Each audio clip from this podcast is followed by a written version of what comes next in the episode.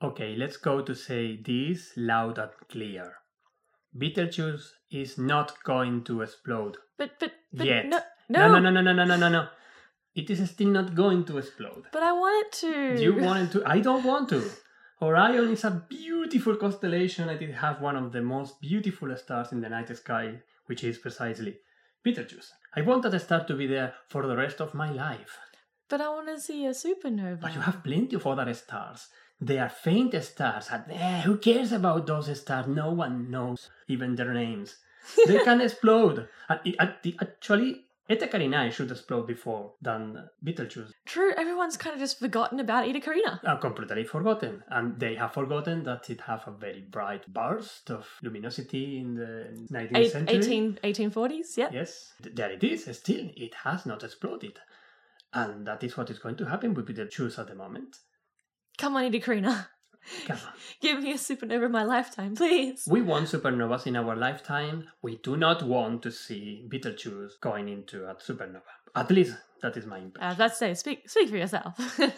Anyway, so that is a good kind of an introduction because we are going to be talking today about the evolution of the stars. That's right. How stars work. And with the aim of trying also to explain a bit more about the situation with Betelgeuse. That's right. I'm Kirsten Banks. And I'm Ángel López-Sánchez. And, and we, we are, are The Skyentists.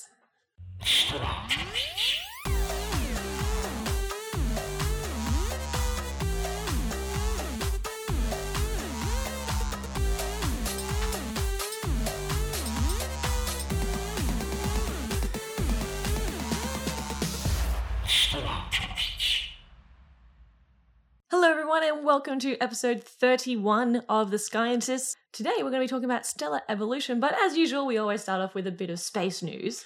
Be- before going there, as it is episode three, season three, episode number thirty-one in total, and perhaps many listeners have not had a chance of listening to our first episodes when you were hoping that we were going to get the millions and millions Millions of, of listeners. Of listeners. Well, we are starting to get there. Not there yet. We still have three orders of money to, to go. No, that's not far. Because during the last uh, weeks, we reached the ten thousand listens. Ooh. So you guys have listened to our episodes ten thousand times, you nerds. No, thank you all so much for listening to our episodes. We love you. Yeah, so that was actually a very nice surprise. So it's great to see that's that. That's so cool. So thank you very much for being there. And after just two years, that's pretty awesome. Mm-hmm, and after you. a large hiatus yes. partway through there as well. Yes. Go us. Go The Scientists. Yeah. So, um, your space news. Yeah, so I don't have so much as official space news this episode, but I thought I'd tell a bit of a story of something that happened on Twitter just a couple of days ago. A story. A bit of a story. On Twitter. On Twitter. What is Twitter? I don't know. What is Twitter? Oh, please. We all know Twitter. Sorry, another little bracket here. It is just that I have been quite away from social media in the last week or so because mm. it was too much for me to try to digest everything that is happening in Australia with the bushfires. Yeah, and I was starting to be uh, too much anxiety and I'm feeling helpless. Mm, it's it's good to switch off sometimes. Luckily with the... The air quality hasn't been too bad in Sydney the last couple of days, so you can actually actually remove yourself from it a bit more. But but, but yeah. It's still very bad in Canberra today. The date we are recording this, it is an awful date in Melbourne. Mm. And so yes, and and all, you know, it's having a disaster. And perhaps we can talk about that in again in another episode, connecting again with some feedback about how we really should be taking care of our home world and the climate change problem and all. So anyway, right. sorry. So anyway, Twitter. So I saw a tweet that said, "Tell me your most exciting. Tell me a random science fact." I'm like, "All right, I'll take part in this." So I quoted the tweet and told us this the fact about how technically, in quotation marks, technically, Jupiter does not orbit around the sun. Mm-hmm. Yeah, I think we discussed that in an episode of The Scientists in the first season. I think we have, yeah. So I I talked about how the center of mass, so this balance point between the sun and Jupiter, is not actually inside the sun. So there's the technicality of it doesn't orbit around the sun itself. It Jupiter and the sun both mutually orbit around a point in space That's fifty thousand kilometers out from the surface of the sun. So the sun wobbles mm-hmm. due to Jupiter. Yep, yeah, yeah, yeah. And it's gotten, it's it's gone wild. It's fantastic. Oh, it's so cool to see. Everyone's getting engaged. That people are like, good. Whoa, mind blown emojis. But then there are these couple of people who are like, oh, but actually the center of mass of the solar system moves. I'm like, oh, yeah, true. But I actually learned quite a few things when people were talking about it, which is fantastic. Because everything is in movement. That's right. And so there are cannot, so many... You cannot put a place in the cosmos, in the full cosmos, that is uh, just fixed and not moving. There is no That's way right. of doing that. We are in the surface of the Earth. The Earth is rotating, so we are one movement. Mm-hmm. The Earth is moving around the Sun. That's right. The Sun is moving around the Milky Way. Mm. The Milky Way is moving in, in the nearby the local universe, group. in the local group. Mm. And the same way falling into the Virgo cluster. That's uh, right. But the universe in, in, in expansion, so mm-hmm. accelerated expansion. So we're all moving everywhere. We are really. moving. We are all moving.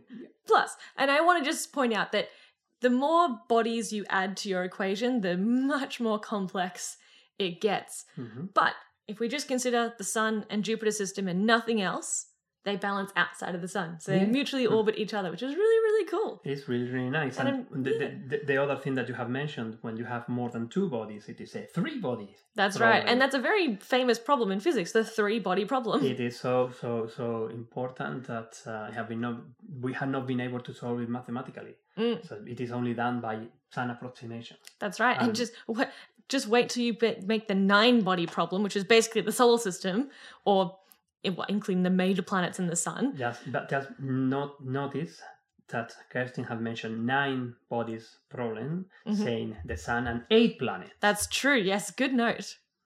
Good note to mention there. Although we still love you, Pluto. We still love Pluto, but we also have Ceres and the other three remaining dwarf planets, Haumea, Makemake, and Eris. That's right. Plus plenty of little asteroids and Kuiper Belt objects and trans-Neptunian objects and comets and moons orbiting planets. So and many moons, oh my goodness. Many, many, many other things. So, so yeah, so the solar system is complicated. That's all I want to say out yeah, of it. That is why it is chaotic. That's right. It is chaotic. But I just want to say that just it was just really cool to see how engaged people got just with this. What I seen, what I thought was just a, it's just a random fact. Yes, for sure. Working in science communication really opens your eyes to see like what people do and do not know, mm-hmm. and what inspires people. Like this is really cool. It was quite an eye opener for me. That is for sure. There's many things that we are given and we know for granted, mm. but they are not popularly known for the major part of the people. So when you mention them, wow, they are wow, that is the way it is, and they are very surprised. And for it's us, mind it is blown. Okay. For us, have been okay. That's yeah. right. Perhaps that is also have plenty to be connected with the situation with Betelgeuse at the moment. That's right. what what a segue. Ah, everyone. No, because we know it is in the face of the uh, super red giant, so it's going to die soon as a supernova. Yes, soon. soon. And we are quoting Max here. Soon. Good. That is a, yeah, that's my that, my space story. I think it is a great news. Good.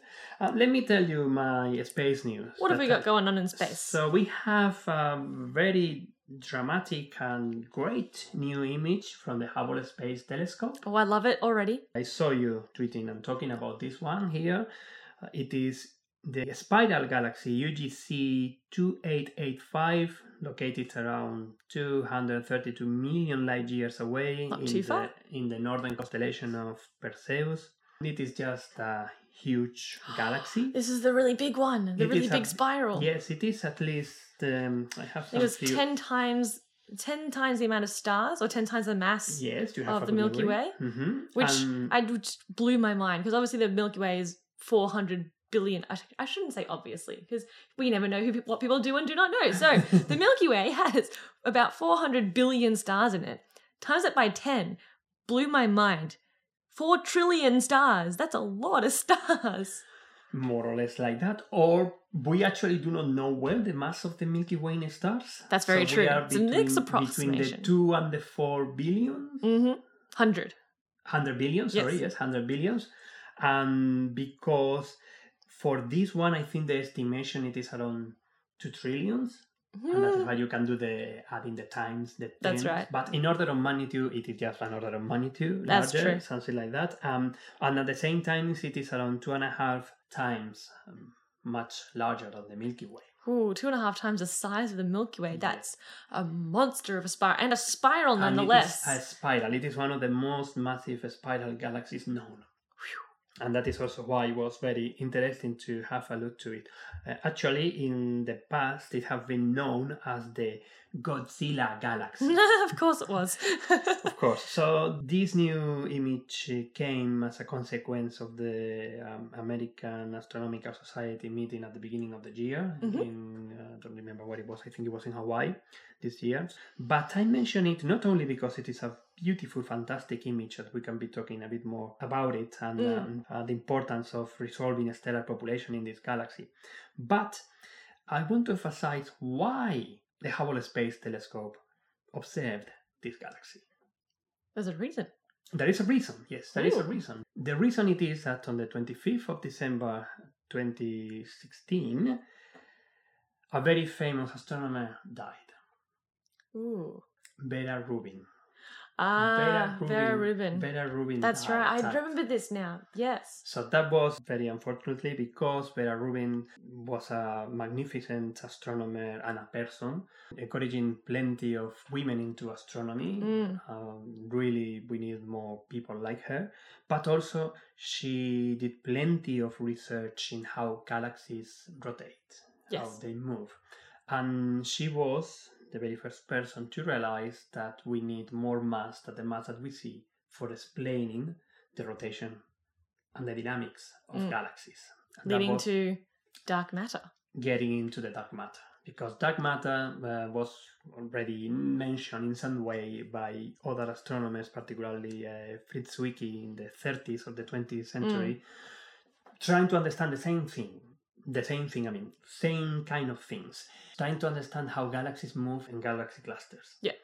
Um, realizing that was some kind of matter that it is missing. Yes. But here, Vera Rubin and her team, they were able to prove that that is actually happening in spiral galaxies. Wow. And that was very important. We were talking about that in another episode. We were talking about uh, women in astronomy. As a consequence of that, The, there were some people in Twitter that they were talking about, okay, we should try to get something for honoring her. Yeah, um, definitely. A friend of mine, Bene Hulberda, of the University of Louisville in Kentucky, and with some few other astronomers in Twitter, they were talking about, okay, let's go to try to get one of these famous galaxies that were observed spectroscopically by mm-hmm. Vera Rubin, yep. to try to get an image of the Hubble Space Telescope, not an image, but a series of images to st- to study the stellar populations ah. and to get a very nice image. And this is the galaxy. And they liaised together in Twitter, mm-hmm. and they started to work together to prepare a proposal for the Hubble Space Telescope that mm-hmm. at the end it was approved. Oh, and, obviously. And they got the time, and they got beautiful data that they were able to produce this fantastic new image. Oh, that's fantastic. And that is also why they are proposing from now on naming the spiral galaxy U G C two eight eight five as Rubin's Galaxy. I love that. That's so lovely. That's just, that's that's like astronomy goals. Mm. Have a yeah. galaxy named after you. Or, or something like that named after you. Particularly a galaxy like this one. Yes. So very Personally, big... I think Rubin's Galaxy is much better than Godzilla Galaxy. I, I also prefer yeah. that one. That's for sure. Um, it is interesting because they the paper is still not there. So they are still working on it. Ah, uh, right. But, um, they, but the image has the been released. The images have been already released. Amazing. And so it is just amazing. Um, and yeah, you say that it is good to have a galaxy named after you. What about one of the most sophisticated telescopes in the world? That, yep, yep, that'll do it. Well, that, that'll that do it. Very much connected with this because uh, uh, at the beginning of the year, also during the uh, A A S meeting, the American Astronomical Society meeting, it was announced that the Large Synoptic Survey Telescope, L S S T, which mm-hmm. is now in construction in Chile, and I'm not sure if we have talked too much about this telescope. Perhaps we we have it. a little bit, yeah. Yeah. It's going to be a it's going to be conducted a large survey of the sky in very different ways. Well, this yes, and, and it's going to be very much impacted by Starlink anyway. But this telescope that's another story. That is another story. This telescope, the L S S T, now is going to be named N S F Vera C. Rubin Observatory. I love that. It's a bit of a mouthful though. N S F Vera C. Rubin ah, Observatory yeah, yeah, yeah. is just very long. Uh, yeah, but it's... I love the recognition that she's getting. But it is again the kind of a joke that I did to you before we were starting to record. Imagine a telescope after myself. N S F Ángel R. López-Sánchez. Sorry, I said that in Spanish. Ángel R. López-Sánchez Observatory. Everyone is going to be confused. Sorry, very bad joke. It is the beginning of the year, who cares? That's fantastic, though. That she's a galaxy and a very sophisticated to new telescope. That's... Mm-hmm. She's made it. Yeah. Mm-hmm. She, and honestly, she's getting the recognition she absolutely deserves. Yeah, definitely, because sometimes it is said that when you are given a recognition or you get an award, it is not only you who is recognized, it is also the institution that is giving the award. Right. And that is in connection with uh, Vera Rubin having a candidate for a Nobel Prize in Physics mm-hmm. for a lot of time and never got it. Oh. Um, well, Vera Rubin was a fantastic astronomer that mm. definitely deserved a recognition like that. But on the other hand, well, uh, now the Nobel Prize cannot presume, cannot say, hey, we have as a awardee of this uh, prestigious uh, award mm-hmm. uh, someone like Vera Rubin. Yeah. Okay. Well, great space news. I love that. That was a very wholesome, very fun, fun space news. I really liked that. Okay, that's good. That's good. Yeah, I think it is. So that brings us to our main topic for the episode, stellar evolution. And the reason why we're bringing this up today is because, you know, Betelgeuse is doing some weird stuff. We thought, let's try and put that into context. How do stars live? How do stars die? How do stars, how are stars born? Mm-hmm. Let's try and go through it all as much as we can. Just a bit of the fun stuff and a few technical things here and there. But um, yeah, it's going to be all about that today. Um, If I remember properly, I remember that uh, during our very first season we were mentioning, now oh, we are going to be talking about the star clusters to connect that uh, with stellar evolution and actually explaining what the stellar evolution is and how it works, and we never did it because we were jumping from one thing to another. We're finally here. If you waited out this long, we, we talked, you're welcome. We talked about uh, star-forming regions and nebula. That's I right. I think that was probably our second or third. No, the second was the Blue Moon. Uh, not the Blue Moon, the, the whatever. Um, the third episode, probably. Mm-hmm. Orion, the, the Green Orion. Green Orion. Ah, yes. What a good episode. What a fun time. But yes, we're going to bring it all into context now. See, we eventually do what we say we're going to do. We get there. We are very organised. Very organised, yes. So I thought we'd start with the birth of a star, because w- where else should we start? We're not going to start in the middle of the evolution, because then we'd be jumping back and forth, much like how we do things normally. But we thought we'd have a bit of structure here today. So how do stars form? Well, first of all, what is a star? It's a big ball of gas, very hot gas, that fuses hydrogen or fuses elements into heavier elements and produces light. So do, do you know... in which movie what is a star is very well explained? No, there's a movie that explains stars. Yeah, no, no, there is a movie in which there is a, a little scene that they are talking about the stars. Oh, really? And they give a very nice definition of a star. Is it Contact? No. Uh, the Dish? No. Interstellar? You're not, you're not going to get it. No? Okay, it's no. not a space-themed movie.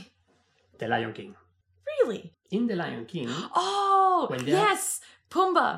That's right, Pumbaa, they're looking up at the stars, and uh, the, the uh, what's this? I should know this. The Lion King was like my favourite movie when I was younger, but... Timon. No, no just, yeah, Timon and Pumbaa. Simba. Simba. Simba's like, oh, they're, they're the gods and whatnot, the ancient kings, which is what many cultures believe, which is fantastic. But then Pumbaa comes along and says, I thought they were all big balls of gas millions and millions of miles away. And Timon's like, nah.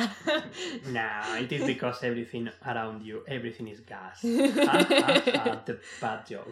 That's very, I just, oh, I Never realised. Never you clicked. Never, realized never clicked that. until Come now. On, always, and I've seen it so many times. I always put that scene in my talks for kids. That's awesome. That's really good. I'm giving you new ideas. Uh, new ideas, yeah. You've you've seen the the eyes are perked up. Like, oh yes, ideas, idea time. So yeah, so stars are big balls of gas, as Pumbaa very well says it. But how do they start? They start from a giant molecular cloud. So I know we don't like clouds here on Earth, but space clouds, now they're okay. Yeah, they are very much okay. Very we much okay. We love those clouds. We do. And we've referenced to our Green Orion episode. Mm-hmm. That is one of those big molecular clouds that form stars. So yeah, this big cloud, it's not quite uniform, kind of like a, a glass of water, mm-hmm. where it's just the same all throughout, basically. It's more like a glass of Milo. And for our non-Australian lis- listeners, if you don't know what Milo is, look it up. Because Milo is a fantastic drink. You put milk in it, it's malts and chocolate sort of thing. You mix it around and there's big clumps inside of the drink. Okay, now I'm going to say something that Kirsten perhaps will jump. But uh, for our Spanish listeners, that is Nesquik, which is much better than Milo. No. no. Sorry, no, Cola, Colacao. No, Nesquik is, is more universal. You can find Nesquik here, but not Colacao. Fundamentally wrong, but we'll move it's, on. It's the same thing. Okay. It's the same thing. Good. Well, I'm glad that there's an equivalent thing so people know what I'm talking about. So anyways, there are these clumps inside of these big molecular clouds where there's more stuff and so more gravity. Mm-hmm. So where there's more gravity, more stuff gets pulled in and in and in. And, and before you're going and moving further on that, you are saying very well molecular clouds in the sense that they are really molecules. Yes. They are the very cold, very dense regions in the in the galaxy. Mm-hmm. And, and these are the good conditions for forming stars. Yes. So you need the material to be very, very cold. And when I'm talking about very, very cold, it is only... A couple of kelvins, probably? Yeah, probably four kelvins. That is the, the coolest. It's a bit, it's a bit around chilly. The, very chilly. uh, usually we can measure very well uh, temperatures of some... tens of kelvins in, in the molecular that, that's a, clouds. That's a bit balmy. In, but still, that is uh, in the external parts of the molecular clouds, not in the very inside. In the very inside, oh, that's interesting. When, when you are getting the conditions that is making that the gas is collapsing and condensing for forming stars, yeah, it is ridiculous. Ridiculous is, low. It's very, very, very low. Is it generally warmer on the edges because of ionization from stellar winds or something? Because there are ionization from different places, from uh, even radiation from the galaxy. Ah. Um, so they are sheltered. They are protected in the inside. And yeah. That is why it is much cooler. That's really cool. I learned something today. You are always, you're always learning new things here. This is fantastic. Um, another thing that I learned today is actually typical giant molecular clouds are roughly around one hundred light years across. Whoa. But contain up to six million solar masses. So essentially the equivalent mass of six million suns. Yep. That sounds... is insane. There are plenty of material in these uh, regions, in um, molecular clouds and mm. the molecular complexes. And I was going to ask you, do you know where there is a very famous big molecular complex? Orion? Orion. Yes, I know this one. You know one. I do you know like the one. Orion molecular cloud complex. Yeah, because it, everything is connected also with mm. Betelgeuse. It's... so many tangents. Yeah, yeah. There are actually studies that they have been analyzing the different complexes in Orion and going into a bit of Taurus and, and Monoceros, which is also more or less connected to that region in the sky, mm-hmm. and how star formation have been moving from one place to the other. Ooh, and right cool. now, the more the most active region it is the Orion Nebula. Around. But there are so many things mm. in, in around that constellation that is why it is so rich.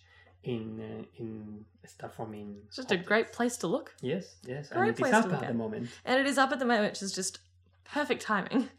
So yeah, so in these huge giant molecular clouds, we say that it collapses, but I think that's a bit more of a not so much arbitrary term, but it's it's a bit too broad. Like not the entire cloud doesn't collapse. It's these little clumps inside those regions where it's mm-hmm. much cooler, the perfect conditions for it to actually occur.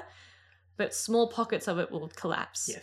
to form stars. Because you're not going to form a star that's six million solar masses in one go. No. You'll probably be forming stars that have actually much less than one solar mass, because those are more abundant. Many of them, of course. That's right. And maybe a couple of really heavy, massive stars here and there as well. But what happens is these molecular clouds, or the, the bits in the clouds, condense and they form a protostar.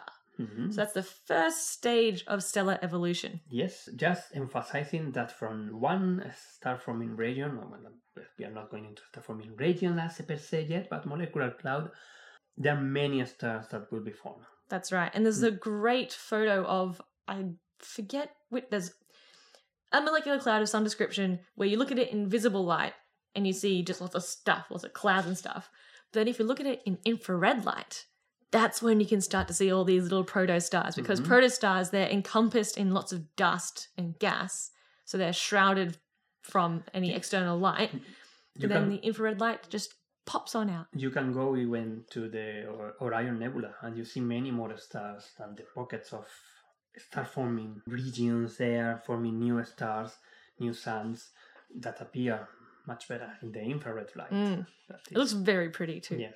Mm-hmm. Very pretty. It's like you turn the lights on. But um, anyway, but you can go and have a look to any of the images taken by the Spitzer Infrared Telescope by mm. NASA that took plenty of images of star-forming regions, and you compare those images. Um, usually they are, the two of them together, with the image as we see with our light, with the optical light. You will see the difference. Mm. You will see the, the, the red stars, I mean, the protostars, or the stars embedded in the dust surrounding it, that um, they're forming there. So they're really, really nice. That's right. So we have these protostars. So most, I would say all stars, correct me if I'm wrong here, Arnel, all stars start as protostars. Yeah, no, that for sure. It is the first phase. Exactly. You but have then... to have a protostar. Protostar, it is just when the material is condensing, but you are still in the in the core of that region. No fusion yet. There is no fusion. Not yet. Hot enough yet. Exactly. That's right. So that kind of brings us to where we kind of fork off from this protostar mm-hmm. phase. Like, what happens after this? So this is where we can kind of see where we get different stars forming, and it all depends on the mass of the stars. So we're going to start low, and work our way up. And, and bef- again, sorry, sorry. It is just because the main parameter here is the mass. That's right. There are some few other dependents, particularly metallicity, and some few other factors. Metallicity is the chemical composition of the star. How many metals? How many metals? So not hydrogen and helium. Exactly. That's it. Metals in astronomy. But the main thing here is the original mass. Yes, very much so. Let's start at the bottom with the very light and not very massive mm-hmm. stars. And that would be the brown dwarves and what's called substellar objects. So these protostars... A, a planet. Exactly, a planet. So protostars with masses less than about zero point zero eight times the mass of the sun never reach temperatures high enough to fuse, to fuse hydrogen. Mm-hmm. But they sometimes fuse deuterium. Yes, that's right. Which is, if I remember correctly, two hydrogen atoms. Yes, no, it, it is a proton and a neutron in a nitrogen atom. So a nitrogen atom. That's right. That yes, have a yes, proton yes, yes. and a neutron. Usually, all the hydrogen, or the majority of the hydrogen in the universe, it is just the proton. That's right. So we can say hydrogen of proton. Yeah. We're talking about the. So the it's nucle- an isotope of hydrogen. It is an isotope of hydrogen. Yeah. So a bit, almost double the mass of hydrogen. Mm-hmm. We won't go too much into the. The particle but, but actually stuff. Be- because that is the reason why this, uh, these objects, the brown dwarf stars, are able to fuse deuterium and not hydrogen, because deuterium is much more massive mm-hmm. than hydrogen, and then the collisions or the conditions that you need inside the stars are a, but a bit more favorable to burn deuterium into helium. Mm, yes, but deuterium goes away very quickly very, very in quickly. Stars. Mm. But less on that later. So the International Astronomical Union defines brown dwarfs as stars that are massive enough to fuse deuterium at some point in their lives. Mm-hmm. And the minimum mass for this is around thirteen times the mass of Jupiter. Yep. And the reason why I bring that up is because everyone at some point is like, oh, could Jupiter be a brown dwarf? No. No. no. It and, cannot. And, and that is the same thing like when we are talking about, oh, Jupiter is... Um, very massive planet, one thousand times the mass of the of the Earth, and so on. Not quite, three hundred. Um, yeah. order, Still. order of magnitude, yeah, around there. Um, Classic astronomer form. Yeah, um, um, we were very close to have two stars in the solar system, and then it would have been a very different story for us. But mm-hmm. still, you know, from one to thirteen Jupiter masses. It's a big jump. It is a big jump. It's a big so, jump indeed. And, and that would be still a brown dwarf, not even a star. That's so right. You, you will need, I think, uh, around eighty Jupiter masses, which is around zero point zero eight solar masses. Yeah, that sounds about right. So objects smaller than thirteen Jupiter masses are classified as sub-brown dwarfs, but if they orbit another star, then they're a planet. Yeah, so we'll eventually. If if you're by yourself, we'll call you a sub-brown dwarf. Just, if that isn't insulting enough, but if you're around, if you're orbiting around a star, nah, you're a planet, which I think is better. I'd rather be called, if I were one of those, I'd rather be called a planet than a sub-brown dwarf. Mm, but remember that you still have the definition of a planet. Um, had you reached your hydrostatic equilibrium? Ah, oh, good point. I guess I better work on that. But yeah, so those are our brown dwarf and substellar objects. And these sorts of stars, or not quite stars, they will last for thousands of billions of years. Mm-hmm. They, the, the, this, which you'll see as we go on throughout the episode, is that the less massive your star, the longer it lasts. Yes. And that is also why the mass of a star is so important for a stellar evolution. Mm.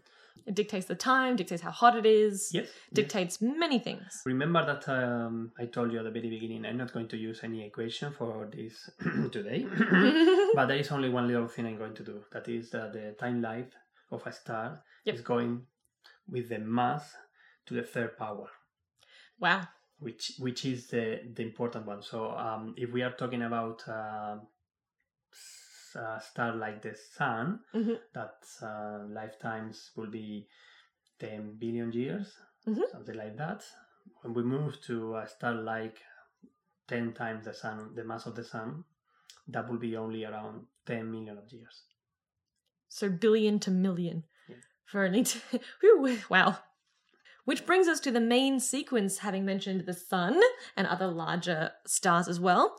So for more massive protostars, they will eventually reach ten million Kelvin in the core, which is, as far as I know, the sweet spot for mm-hmm. nuclear fusion to yeah, occur. Yeah. No, the thing is that when you reach that point, you are able to get not only the hydrostatic equilibrium. Yes, very important. But also the thermal equilibrium. That's right. And that is why it is more or less that temperature from now on till the fuel, which is hydrogen. Mm. It's, it's just yeah, so it's the be- best time for hydrogen to be fused. So if mm-hmm. you're if you're in a star that is around one solar mass, so we're now talking about the sun here a little bit, we have the proton-proton chain reaction. It's the sort of reaction that's used to form helium from hydrogen. Mm-hmm. And there's, I think, around eight different reactions that occur. No, not no, that many. No, no, not that many. There are only four. Four. I that's was going four. to say four. Why did I doubt myself? Oh, you can say that again. Did you prefer? That's okay. So, yeah, so we have the proton-proton chain reaction, but if you're a bit heavier than one solar mass, or even around one solar mass as well, you can have the carbon-nitrogen-oxygen fusion reaction, or the C N O cycle. The C N O cycle, that's which, half the eight. That is the one. That's that, the eight. That ah, the that's the eight. one. I was thinking, I was visualizing a different table in my head from my textbook from my astro course last year. So the carbon-nitrogen-oxygen fusion reaction, you'd think maybe it has something to do with carbon, nitrogen, and oxygen, which it does, but it doesn't actually make carbon, nitrogen, or oxygen. These three elements are called catalysts. Mm-hmm. So they essentially make these reactions to turn, again, hydrogen into helium, but make it easier for that to happen. Yeah, I love that word, catalyst, because it is uh, very famous in chemistry. If yes. you are doing any kind of course about that, some kind of substance that is not going to change, it's going to, to be there, but it is just able to start in some way changing it slightly, and then making that uh, the collisions and the way of that the chemical reaction is happening. Well, no chemical reaction in this case, this is a mm. nuclear reaction, is going to be faster and much more effective. That's but right. At the end, all the carbon or the nitrogen or the oxygen that have been involved is going to be released. Yeah, and it stays, the, the abundance of carbon, um, nitrogen, oxygen stays the same. Exactly. And yeah. that is also why it is, there is still plenty of things to, to do and research to perform about all of this, because we don't understand that very well, because for making stars that are larger or more massive than one time the sun, the mass of the sun, we still need C and O. Mm. But what happened with the very first stars when C and O were carbon, nitrogen, oxygen... They didn't exist. They didn't exist no. because they were created in the most massive stars. Aha! Aha! Aha! That's it. Because then more massive stars would have been more mm-hmm. abundant in the early universe, because yes. there's just so much hydrogen and helium out there. Yep. But those, uh, they are called population three stars. They were just very massive stars evolving very quickly and exploding fast as supernova. That's right. We will go there. We'll get there.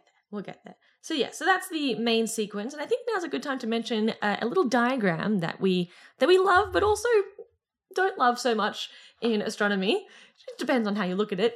The Hertzsprung-Russell diagram, or okay. H R diagram. The H R diagram. I'm, uh, I'm just guessing here. You love it because it has plenty of physics inside it, and the colors, the temperature, the luminosity, and explain stellar evolution. For me, it is one of the most beautiful diagrams in astronomy and probably even in science, because it explains plenty of things. You don't love it because it is named after two guys. Oh, no, that wasn't really my quarrel uh, with it. Uh, Some, sometimes it's a little bit annoying because, you know, it depends on which way you look at it. If you look at it in terms of, so on on this graph you have on the bottom, on the x-axis, you have temperature or spectral type, mm-hmm. or it could also be Wait, uh, peak wavelength that's yes, emitted. Yes. Okay, so there's that. Then on the y-axis, you have the luminosity or brightness, which the y-axis I have no problem with. That's fine. It, it, it's it's logical. It goes from low to high. Temperature goes from high to low. Ah, that is why you don't like it. But that, but, is, an, but then, but that is an observational fact, because yeah. when this diagram was created, we still didn't know how to explain it. That's very true. Very, and it was true. Just putting, okay, all the stars that we are observing, and we are talking about the uh, late nineteenth century, early twentieth century, we are going to put them here, we are going to put the color, and the color of the star is very much related to the uh, temperature, the surface right. temperature, and that is going to be connected with the spectral type. Yes, and so with the with the wavelength that's emitted, it goes from blue to red, which is short to long. So if I look at it that way, that's fine, I that's guess. Fine. Okay, and and that is in the horizontal axis, and, and the brightness, the absolute brightness, it should be of the star in the vertical axis. But the very first person to actually give the real important tools for understanding this diagram, do you know? Who was? It wasn't Hertzsprung or Russell, was it? No, because they were the people who prepared and built this diagram. Right. Although Russell is very much connected with this person, Cecilia Payne. Of course, Cecilia Payne. Cecilia Payne was the very first person, the very first astronomer, to realize using quantum mechanics that uh, stars are made of hydrogen and helium. Mm-hmm. For me, it is the real birth of astrophysics as we know now. And we have mentioned that in some few other episodes. So she was able, thanks to uh, to her fantastic uh, PhD thesis, the best uh, PhD thesis in astronomy ever written, we were able to explain the Hertzsprung-Russell diagram. That's really cool. Go the women! Yay! Well, since we're looking at this as well, I just want to chat about the the spectral types as well. And and do you know where the letters come from? Yeah. Where they do were, they come from? Uh, they were put in names, and they have plenty of names. They actually have almost everything. And they then realized that uh, they were saying, oh, okay, the blue stars are going to be O. Okay, the red star are going to be the M. Okay, the star like the kind of the sun is going to be uh, G, because it was they were going to several kind of classification, and the missing letters actually are classification that now we are not using. Oh. Because we have now learned that they are the same kind of That's really cool. stars. See, now, if I look at this, you got, obviously we can have, uh, we have a few, I think they're called mnemonics, you know, different, like expressions you can use with each word starts with the letter. Mm-hmm. So O, B, A, F, G, K, M, in order from blue to and hot to cold, blue to red. O, B, a fine gentleman kiss me is the one I learnt. But looking at this, I think of it, I found a bit of a funnier way to to think about this. O, oh my God, that's hot. B, boy, that's hot. A, ah, still hot. F, it's fine. G, it's good. K, just K, that'll do. And M, nah. Yeah. I'm going to use nah. that from now on. Because, okay. you know, going from, oh my goodness, that's really hot, and down to, eh, not so bad. Yeah, there have been many different kind of way of learning the O, B, A, F, G, K, M. But it's still, that's right. Yeah, there's still more there's after still M. More in the, in, in just when you go to the red dwarfs and the, and and the, the brown, brown dwarfs. dwarfs and around there. But still, this is is is is good, no? So you can try to put your very own acronym or mnemotechnic rule to remember this classification. Yes, if you've come up with a funny one, let us know. And we'll share it in the next episode. Yeah, yeah, that is a good idea. Yeah, send it to us on Twitter. Yay, good. Did you know? There, go for it. You have your very own rule about how to name O, B, A, F, G, K, N. Please let us know. Yes. The main thing in this diagram, when we were observing it, it is that there is a main sequence, and I said that very well. Main sequence of stars, mm-hmm. starting from the top left, going to the bottom right, mm-hmm. changing the color slightly and decreasing in magnitude at the same time.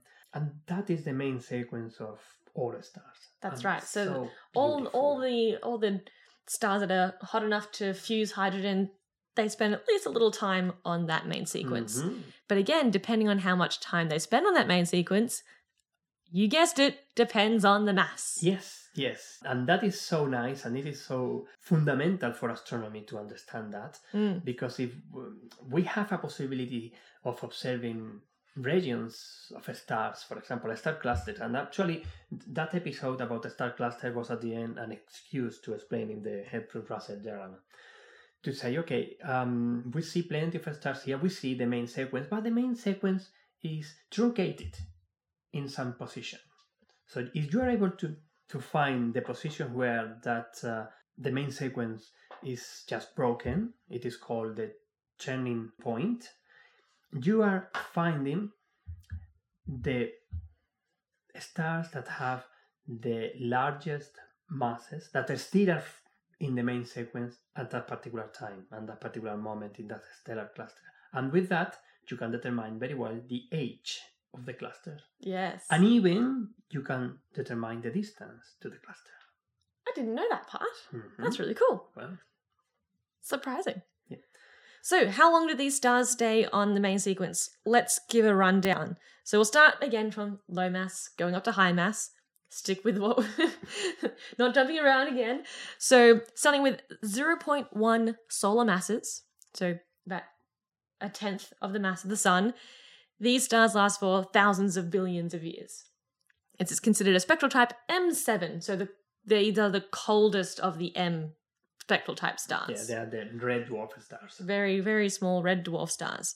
Then we have a one solar mass star. Huh, I wonder what example we can use for this one. Oh, wait, mm. the sun. For example. So the sun is a spectral type G two, so it's good. Mm-hmm. In my mnemonic. Yeah. And uh, let me let me before before we move away, let me give some uh, names from this kind of stars. So, for example, for the red dwarf stars, we can uh, think about Proxima Centauri. Yep, an example of red dwarf star. Mm-hmm. For uh, one solar mass star, uh, the yeah, sun. Well, you, what you else? That. What else could we use? Alpha Centauri is another one. That's another one too, and they last for about ten billion years, and, and we've known this for quite a while. Mm-hmm. And the sun's about middle-aged, about five billion years old or so. Then we have our one point five solar mass stars. Mm-hmm. Do we have an example for one of those? Procyon. Procyon? Procyon in Canis Minor. Very nice, very nice. The, the, is it the head of the dog or the butt of the dog? I, I forget which side it is. Uh, no, no, no. It really doesn't it, matter because... There are two stars. Right? Just two it, stars. It depends how you draw it. That's right. I have seen it. I think I have seen it in this, the both direction. Mm. So these ones last for about three billion years, mm-hmm. so getting shorter, quite drastically actually. Yeah. Then we have so. a three solar mass star. Mm-hmm. And that would be as kind of an A five. Mm-hmm. Probably that would be at around Sirius, Altair, Vega, something like that. Yep. Sounds but sounds pretty good. Kind of stars that are starting to appear more whitish, perhaps, because mm, starting to be a bit, bit of blue, far, but a little bit, but more. Just a hint. Yeah, hint, but not that much. A hint of blue. Now these ones only last for three hundred seventy million years, so big jump. Definitely. Big jump again. So this is just doubling the mass, mm-hmm. and we are going from three billion years to, to three hundred seven million. So it's just. Yep, it is what I mentioned you. Indeed. ten to the three. That's right. And then we have a ten solar mass star, mm-hmm. spectral type B four. B four, well, around that and that will be Spica, probably, I would say, and Beta Centauri. Beta Centauri? Beta Centauri is, is really? Around that, yeah. Oh. Probably it is a bit um, more massive than ten solar masses. Mm. It's around there. Very cool, very cool. These ones last for thirty-two million years, so a factor of ten. And did you go back to the thirty solar masses? thirty solar masses, yes, and oh seven, so the coldest of the hottest stars. Uh, that's nice. I don't have any example of that. No examples. This, this See, this, so it, this, this actually is a good, uh, a good analogy, or well, not quite an analogy here, but it's quite funny because there, have... there aren't that many of these big stars in the universe. No. Where there's no, a... No. a hell of a lot of red dwarfs out there and stars like the sun, but these really hot, big, massive stars are not as abundant. Mm-hmm, not because even uh, Betelgeuse, well, we are going to be talking about that um, again very soon, that has, it is in the order of the tenth. So it is, uh, Spica will be, um, if we could see Betelgeuse in the past, it would be like Spica. Right. So Spica mm. is in the main sequence. Betelgeuse is going to the super giant band. Yep. Uh, but those hypothetical thirty solar mass stars last for about eleven million years. So again, very, very short. And then finally, top one that we have here on our list is sixty solar masses. Mm-hmm. Any of those on the... Uh, no, but I can mention that in some place around that area between thirty and sixty, there will be the very famous trapezium stars. Oh, okay. Yeah, they are O. I not. I don't remember exactly which subcategory on the O's, but they are O's for sure mm-hmm. because they are ionizing the nebula. Yep. They are very well known. We know that they are around one million years old, and they will die between two, three, four. That's right. Yes. Million years, still very short in astronomy. Very short, merely a blink of an eye. A blink on a, a little bit in astronomy. Definitely. So yes, these sixty solar mass stars last for only three million years. Hmm. I know million is a big number, but that's really short, especially since we started on hun- thousands of billions. Like, yes, so the more small. massive you are, the faster and much faster you're eating or your fuel, and you are finishing your life. That's right. That is a rule for astronomy, for stars at least. Very much so. But then I guess that begs the question, how do these stars end their lives? Which again, you guessed it, depends on the mass. On the mass. The mass is the main thing, the main driver of stellar evolution. That's right. So of course, if we have small stars, I think it's about four solar masses or less, maybe three solar masses or less. Mm-hmm. Generally, they all turn into white dwarfs. So once your star runs out of hydrogen in its core, the core then starts to collapse because there's now no longer any thermal pressure holding itself up against the force of gravity because of all the stuff yes. around it. Mm-hmm. And so it collapses until, as it's collapsing, the pressure builds up and the temperature builds up. And if the temperature gets high enough for helium fusion to occur, it heats up. Yep. And helium fusion happens in the core. Mm-hmm. Because I, I mentioned that briefly before about the thermal and the hydrostatical equilibrium, because that is mm. very important. That is why a star is stable yes. for many, many, many, many, many, many years, particularly in red dwarf or stars like the sun, leaving the main sequence for some few billion years for sure. It is just, uh, okay, the star should be collapsing because of its very own gravity. But at the same time, that you have the pressure of the nuclear reactions that are happening mm. in the core, and these are kept in equilibrium, one with the other. And the other thing it is that all the energy that is produced in the center of the star, because of the nuclear reaction, that is going to be released as visible light, mainly at the end. That's right. Uh, I mean, at the end, not at the end, in the surface of the star. And having this double equilibrium, it is why we see the stars uh, shining balls of gas in the sky. That's right. However, though, if the core of your star doesn't compress enough to get hot enough to fuse helium, then we get this degeneracy pressure, mm-hmm. which I, we may have talked about this before. Probably. Possibly. I feel like I definitely described, oh, we would have been talking about neutron stars, surely. Mm-hmm. So similar with neutron stars or white dwarfs in this particular case, these atoms, they can only stack together so closely. They can't they can't get any closer than whatever the, the distance is, maybe a few Planck lengths or something like that. And from this very dense packing of atoms, you get this degeneracy pressure due to the degeneracy principle. Is that what it's called? Yeah. The ge- degeneracy the, the principle, the Fermi principle. That's it, the Fermi principle. So atoms can't be in the same state, mm-hmm. particularly electrons or fermions. That's why it's called the Fermi principle. Ah. Mm. Surprise. Um, and that's when we get a white dwarf Actually, forming. It is, sorry, it is the other way around. They are, called, oh. they are called fermions because they satisfy the Fermi principle. Oh, I see. Other way around. But yes, that's when we get a white dwarf in the center of about one solar mass mm-hmm. stars. One that a star is just uh, breaking this equilibrium that we were talking about, it is when the star is leaving the main sequence mm. because of the changes that are happening inside the star. Yeah. That is why I mentioned before the turning point in the main sequence diagram. Depending on the mass, they are going to be leaving the main sequence in one direction or the other, but usually to the top right part of the diagram. Mm-hmm. If these are very massive, they're going to move almost horizontally. Mm-hmm. If they are like the sun or some few, as you were mentioned, some few times the sun, the mass of the sun is going to move almost vertically mm-hmm. and going into the region that we define as the giants. That's right. In the in the, the Hertzsprung-Russell diagram. And from there, they will move, eventually move to a different kind of position. White dwarf stars, they are actually below the main sequence because yes. these are relatively hot stars, but they're very faint, not that bright in luminosity. That's right. Very compact objects. Yes. So yes, so missed a little part in there, but yeah, you have these light, these not so massive stars, about one about the sun. They go up, turn into giants, and then eventually their core will turn into mm-hmm. a white dwarf. So that's for our less massive stars. So for more massive stars, we then get a bit more massive, more compact objects, the neutron star, mm. after it's moved off the main sequence and done its giant stuff.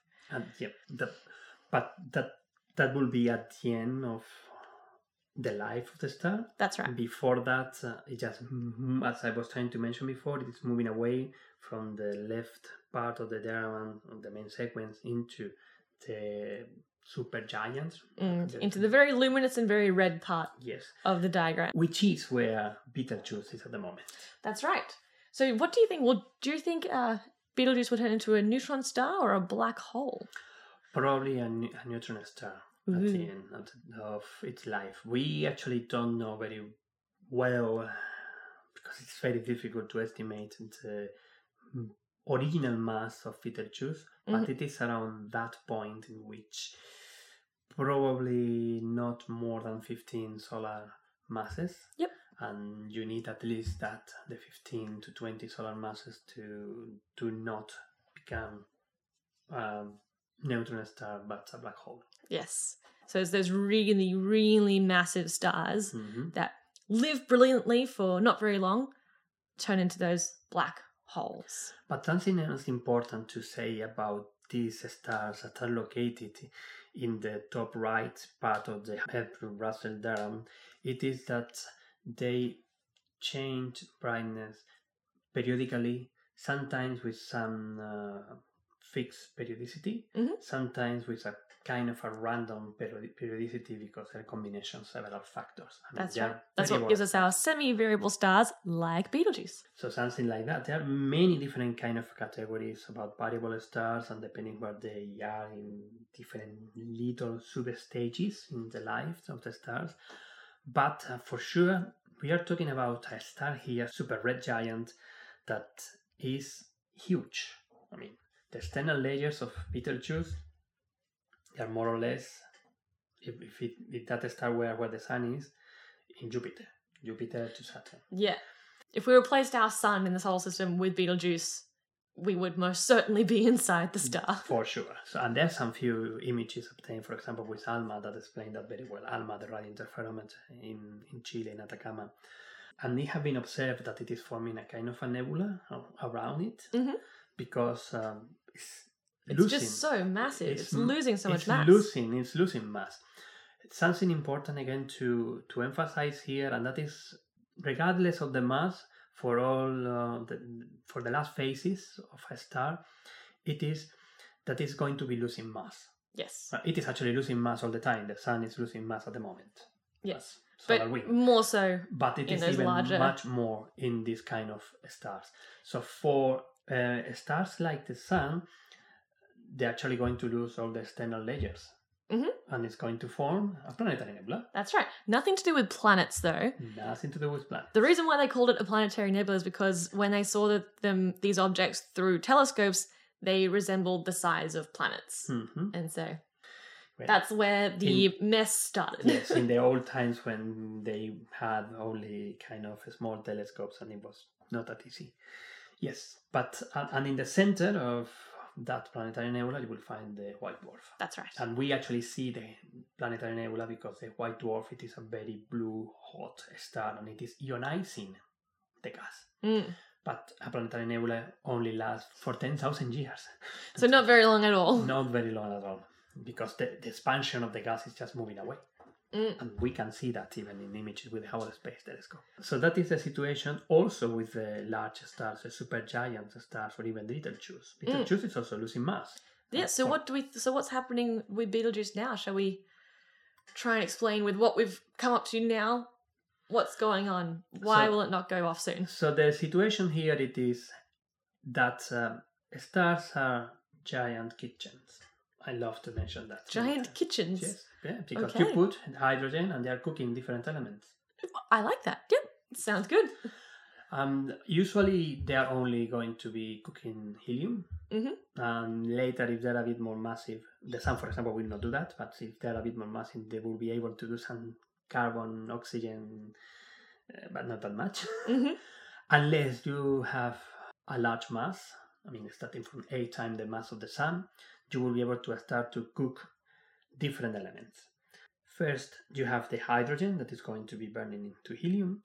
The helium is going to be converting, burning into carbon, and neon, and oxygen, and sulfur too, and then silicon, and then you have a core of iron. But then that's where it stops. Yes, and that is what it stops. No more, iron, no, no more heavy elements from fusion. From fusion, and that is the other great plot that I love about stellar evolution and physics in general, which mm-hmm. is, I don't have it here. Oh, the ion peak? The ion peak. Yes. Exactly. It is the energy, the binding energy of the nuclei, depending on the atomic mass. Mm-hmm. So it is increasing from hydrogen to helium, oxygen, and all the light elements till the iron. Where it peak, peaks at the peak, and then it is de- it is decreasing again, and that is mm. because of the physics, the atomic physics. It's just that. Well, you you want to get energy, and that is what stars are doing, getting energy to create new elements and for getting light and for being alive. That's mm-hmm. the way you have to fusion, to merge different nuclei, let's say hydrogen, protons, mm-hmm. to form new elements. That's right. But the other way around, it is what we are doing in in the fission reactions. That is when we are breaking nuclei, releasing the energy, mm-hmm. and then you are having two elements that are lighter than the original element. That is what we do in nuclear reactions. Yes. Thorium, uranium, something like that. We get energy from there. But Iron and the peak around there, these are the most stable elements in nature. You cannot break iron to get energy, and you cannot merge several iron atoms or nuclei to get energy. It doesn't work. That wow. And that is why the studies, ah, yeah, yeah, I can't yeah, do yeah, anything bluff. anymore. I'm bluff. I'm, when I say bluff, it actually it is a very big bluff. Yes, and that happens very quickly too. Once once they get to that iron core, it's like, bam, I'm it gone. I'm done. I'm que- out. Question of minutes, mm. something like that. The situation here with Betelgeuse, and the reason why I'm telling this, it is because even when you move from burning helium into carbon and carbon to any other thing, mm-hmm. that is going to be a question of months, weeks, doing the rest. It's going to wow. be very, very fast. Still very quick. So the very, very all quick. The latest papers that have been analyzing Betelgeuse in the last few years, and that is something that we have been also mentioning in social media during the last month or so, since all this craziness with Betelgeuse started, they're still suggesting that uh, Betelgeuse is in the phase of burning helium. Ah, so we're, we're still good. And that will last probably for the next one hundred thousand years. Mm. And that is what we are saying. It is around one hundred thousand years. But we are talking in astronomy about big numbers. We don't know exactly where we are. That may happen in two days. I don't think so, but it might happen in two One days. One can hope. Or no. no, no, no. Or what we many things, they really probably think, it is that it will happen in at least thousands of years from now, if yes. not tens of thousands of years. Yeah. And what is happening now, it seems that it's a situation, because we have seen the variability of Betelgeuse through time. We have, yes. It's right that right now it is a magnitude of only one point six. one point four, like I think, last I saw. one point six this morning when I checked. Ah, okay. So that is quite, uh-huh, still going dimmer, although it seems getting starting to reach a bit of a plateau, mm-hmm. getting there. Although some other people have been doing the estimation, hey, if Betelgeuse continues fading this this rate, it will disappear from the. We it, won't see it. We will see. We will it. not be able to see it anymore. At the end of the year. It's very sad. Which By the time sad. it comes back again, we won't. But this this could potentially be the last time we're seeing Betelgeuse. It, it will be there. That'll be fine. It will be there. It will be there, historically, having seen even Aboriginal astronomers. That's right. That have been changing. And it seems that it is just a combination of different cycles of variability mm. in there. Plus, perhaps, you know, some uh, magnetic activity, losing matter in some way, because we have seen the image of the surrounding gas that the nebula that's creating, mm-hmm. Betelgeuse, around it. The point we want to emphasize here it is it's extremely extremely unlikely that we will see Betelgeuse explode as a type two supernova in our lifetime. I insist. I really insist about that. Perhaps I'm wrong. If I'm wrong, you're going all to have a, oh, beautiful show in the sky. But I want to emphasize also that if you are expecting to see Betelgeuse to explode because you are going to see half of the sky, not half of the sky, but even the size of the full moon, a nebula or something there, no. That is still going to be a point of light. It'll just be very bright. It'll be very, very, very bright. It will be, imagine, the brightness of the full moon in just a point. And there is some debate about if it will burn the eye if you're looking through a telescope or not. I really don't care at the moment about that. Wait till that actually happens. that happen. But I have seen some people that had tried to do the joke of Betelgeuse exploding, and every explosion, like, you know, when uh, Luke Skywalker destroyed the Red Star in Star Wars, something like that. No, no, no, no, no, no, no. We are not going to see that. We are going to see that suddenly Betelgeuse is going to have a very quickly increment in brightness, mm-hmm. and it will be visible during even the day without any problem, and it will be cool. there, and we will, everyone will enjoy that for half a year or so, and then the star disappears, and Orion will not be the same never again, which is sad, and that is why I don't want this star to explode as supernova. Also because the numbers and the physics are strongly, strongly suggesting that it's not going to happen in our lifetime. Eta Carinae will explode first. One, She's laughing, one can hope. really, really, it has been in the, everywhere in the news, in, in the very famous newspapers. Oh, it's going to explode. The problem is from the astronomers. When we are explaining the Hertzsprung-Russell diagram, and we are using Betelgeuse as an example of super red giant that is going to explode soon as a supernova. When we say soon... And again, soon is still a lot of time. And it is a lot of time for us. So I think I think um I'm going to step in here. Yeah, yeah, yeah. we're going to st- we're going to stop this rant where we are. Give me some water. So I think we've done pretty well today. We've gone through almost the entire, at least, snapshots of the evolution of stars. But there is an extra point that it is important to make with stellar evolution. Sorry, I know that it is a long, a long, a long way already.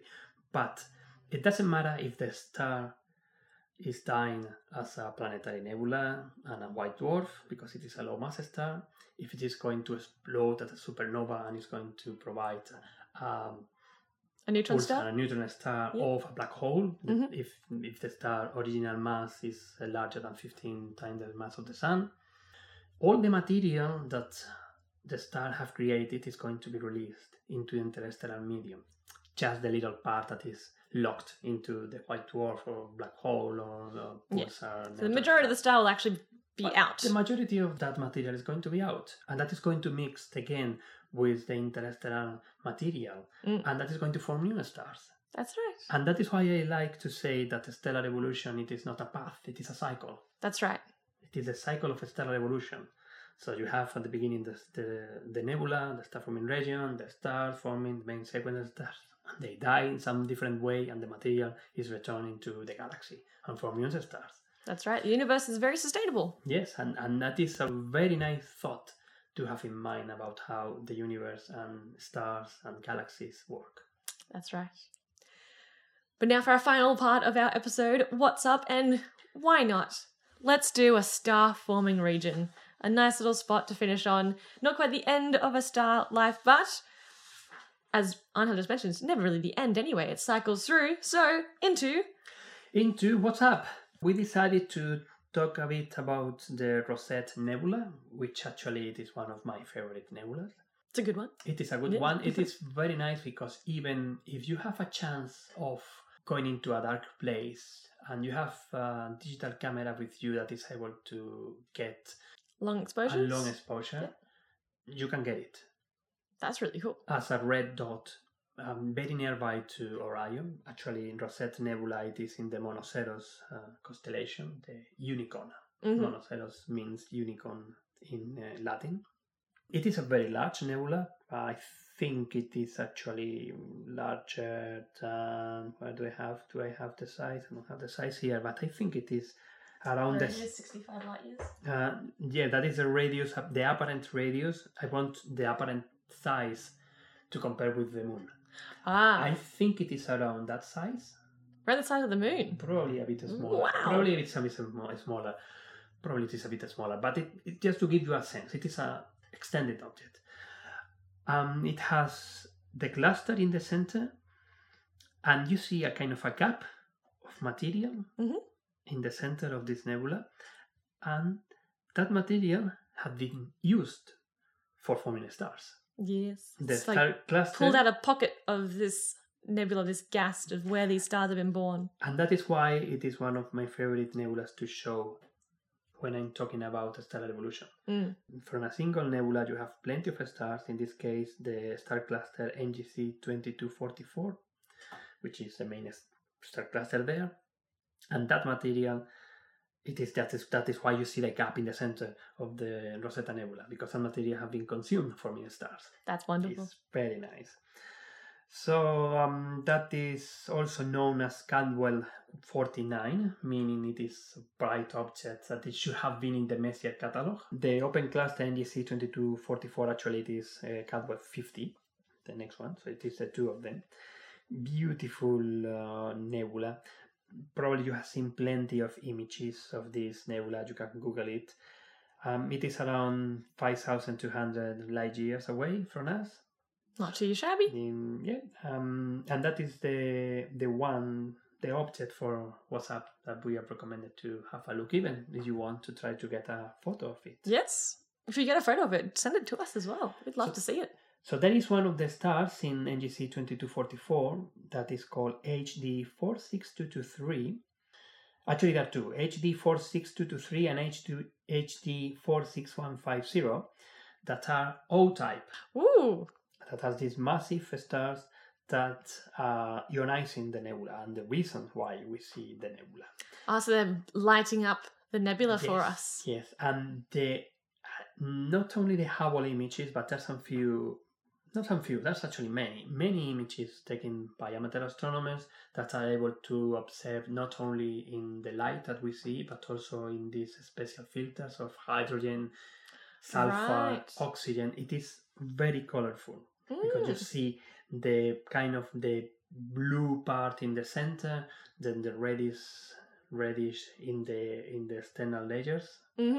because it is where you can get higher density and you see more the sulfur. So beautiful, beautiful images.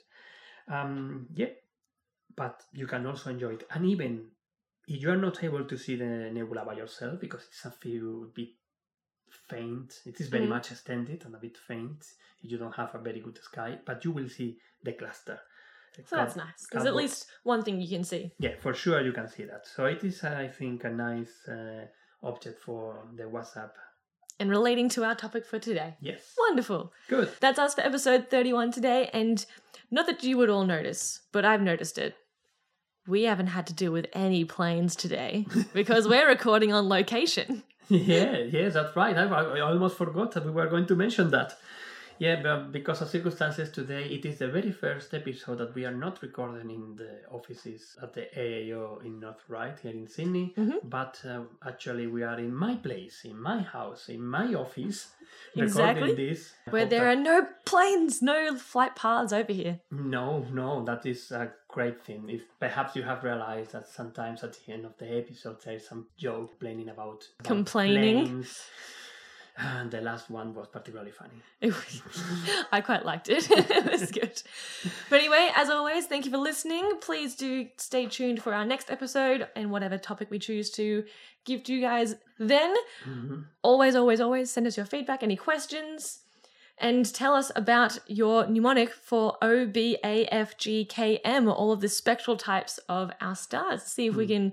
See if we'll include them in our next episode, some of the funny ones. That will be good, and we will add some few extra feedback that it is too much for this episode, so we will do it next time. All right, so you can find us on Twitter at The Skyentists, on Facebook, and email as well. Thanks, guys. We'll see you next episode. Bye-bye. Thank you. Bye-bye.